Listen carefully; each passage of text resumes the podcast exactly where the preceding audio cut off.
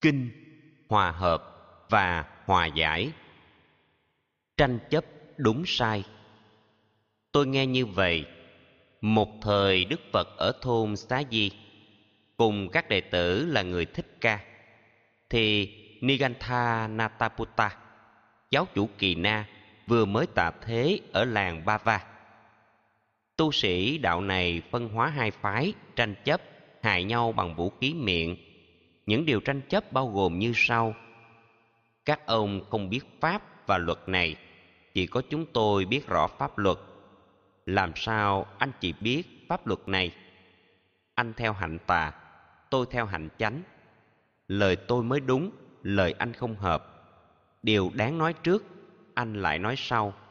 Điều đáng nói sau, chị lại nói trước. Do bị đảo lộn, quan điểm của anh đã bị thách đố và bị đánh bại. Các anh chị phải giải tỏa quan điểm, thoát khỏi bế tắc. Do vì tranh chấp, muốn tàn hại nhau, phần lớn tín đồ của nigantha tổn thất niềm tin, buồn chán, phản đối các tu sĩ ấy. Điều này là do pháp và luật họ không tuyên thuyết bởi những bậc giác ngộ, trình bày vụng về, không có khả năng dẫn đến an tịnh, dễ bị đổ vỡ, không đủ sức mạnh làm nơi nương tựa. Tranh chấp pháp môn mang lại bất an. Sau mùa an cư, sa di thuần đà thăm ngài a nan, tường thuật đầu đuôi những điều nghe thấy. Tôn giả a nan dẫn ông đến gặp trình thưa đức phật, tất cả mọi điều. Kính bạch thế tôn, con nghĩ như sau. Khi phật qua đời, chớ để tranh luận có trong người tu, vì các tranh luận đưa đến bất an và nhiều đau khổ cho đại đa số. Này thầy a nan, hãy cho ta hay giáo pháp ta dạy như bốn quán niệm, bốn điều tinh tấn, bốn như ý túc, năm căn, năm lực, bảy bồ đề phần, thánh đạo tám ngành và nhiều pháp khác. Có hai người tu tuyên bố sai khác về một nội dung. Kính bạch thế tôn không có tình trạng hai vị xuất gia tuyên bố sai khác về các giáo pháp được người giảng dạy một cách khéo léo. Con vẫn lo rằng người sùng kính phật có thể tranh luận về những giới luật và đời thanh cao. Này thầy a nan, hai tranh luận đó chỉ là nhỏ nhặt, không đáng phải lo.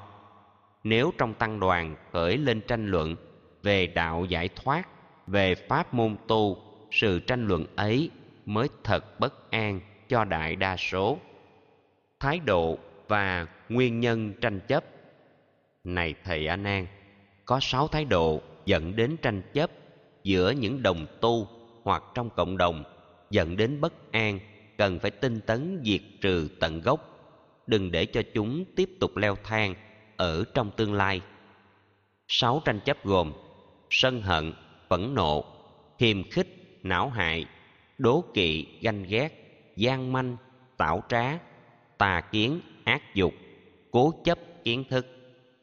Vướng một trong sáu, hoặc gồm cả sáu thái độ tranh chấp như vừa nêu trên.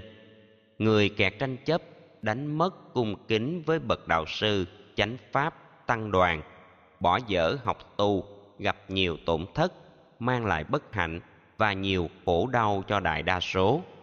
Này thầy a nan có bốn nguyên nhân dẫn đến tranh luận giữa người với người. Một là tránh sự do gốc tranh luận.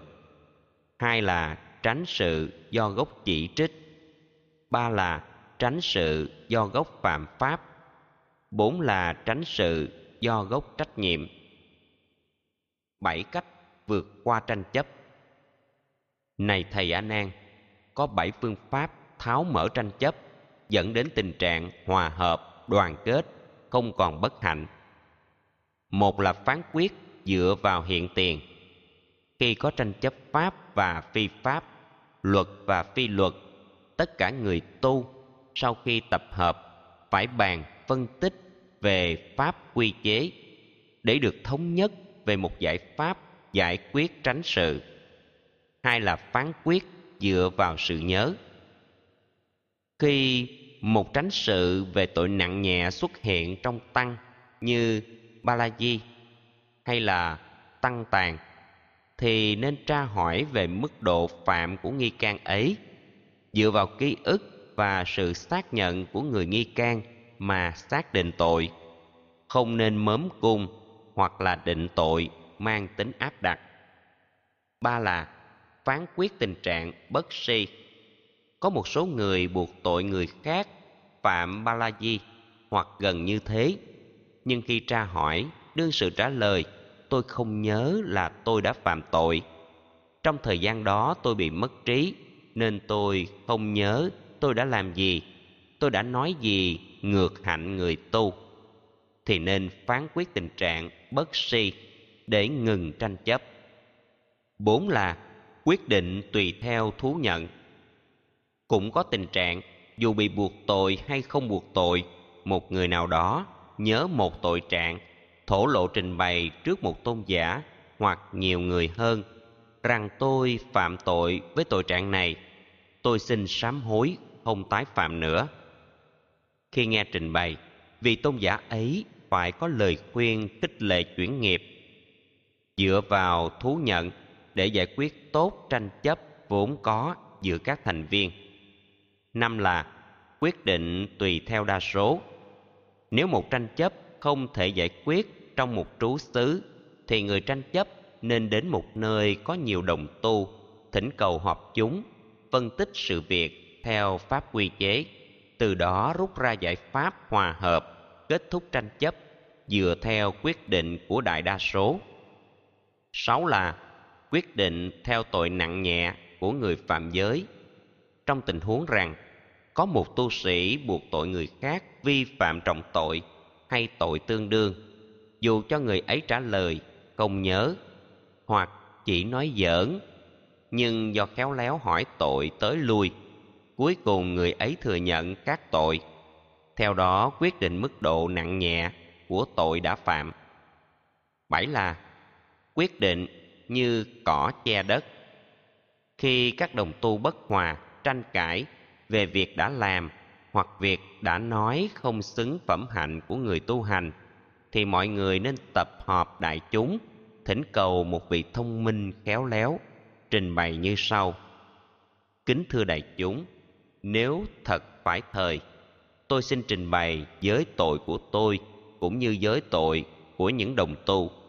Nhưng vì lợi ích cho cả tăng đoàn, trong đó có tôi và các huynh đệ tôi kính đề nghị giải pháp dung hòa như cỏ che đất, bãi miễn mọi thứ, không truy cứu nữa, không tranh chấp nữa, ngoại trừ các tội liên hệ cư sĩ. Sáu điều hòa hợp. Này thầy a nan, có sáu phương pháp dẫn đến thống nhất, hòa hợp, hòa giải, đoàn kết, tương kính. Cần phải tâm niệm và khéo ứng xử với người đồng tu hoặc là đồng nghiệp ở chỗ đông người hay chỗ vắng người, bao gồm như sau. Phương pháp thứ nhất, thân hòa cùng ở trong một trú xứ. Phương pháp thứ hai, miệng hòa không tranh về chuyện hơn thua. Phương pháp thứ ba, ý hòa cùng vui với sự hiểu biết. Phương pháp thứ tư, lợi hòa cùng chia pháp và tặng phẩm. Phương pháp thứ năm giới hòa cùng tu, thanh tịnh, giải thoát. Phương pháp thứ sáu, chánh kiến thánh thiện, chấm dứt khổ đau.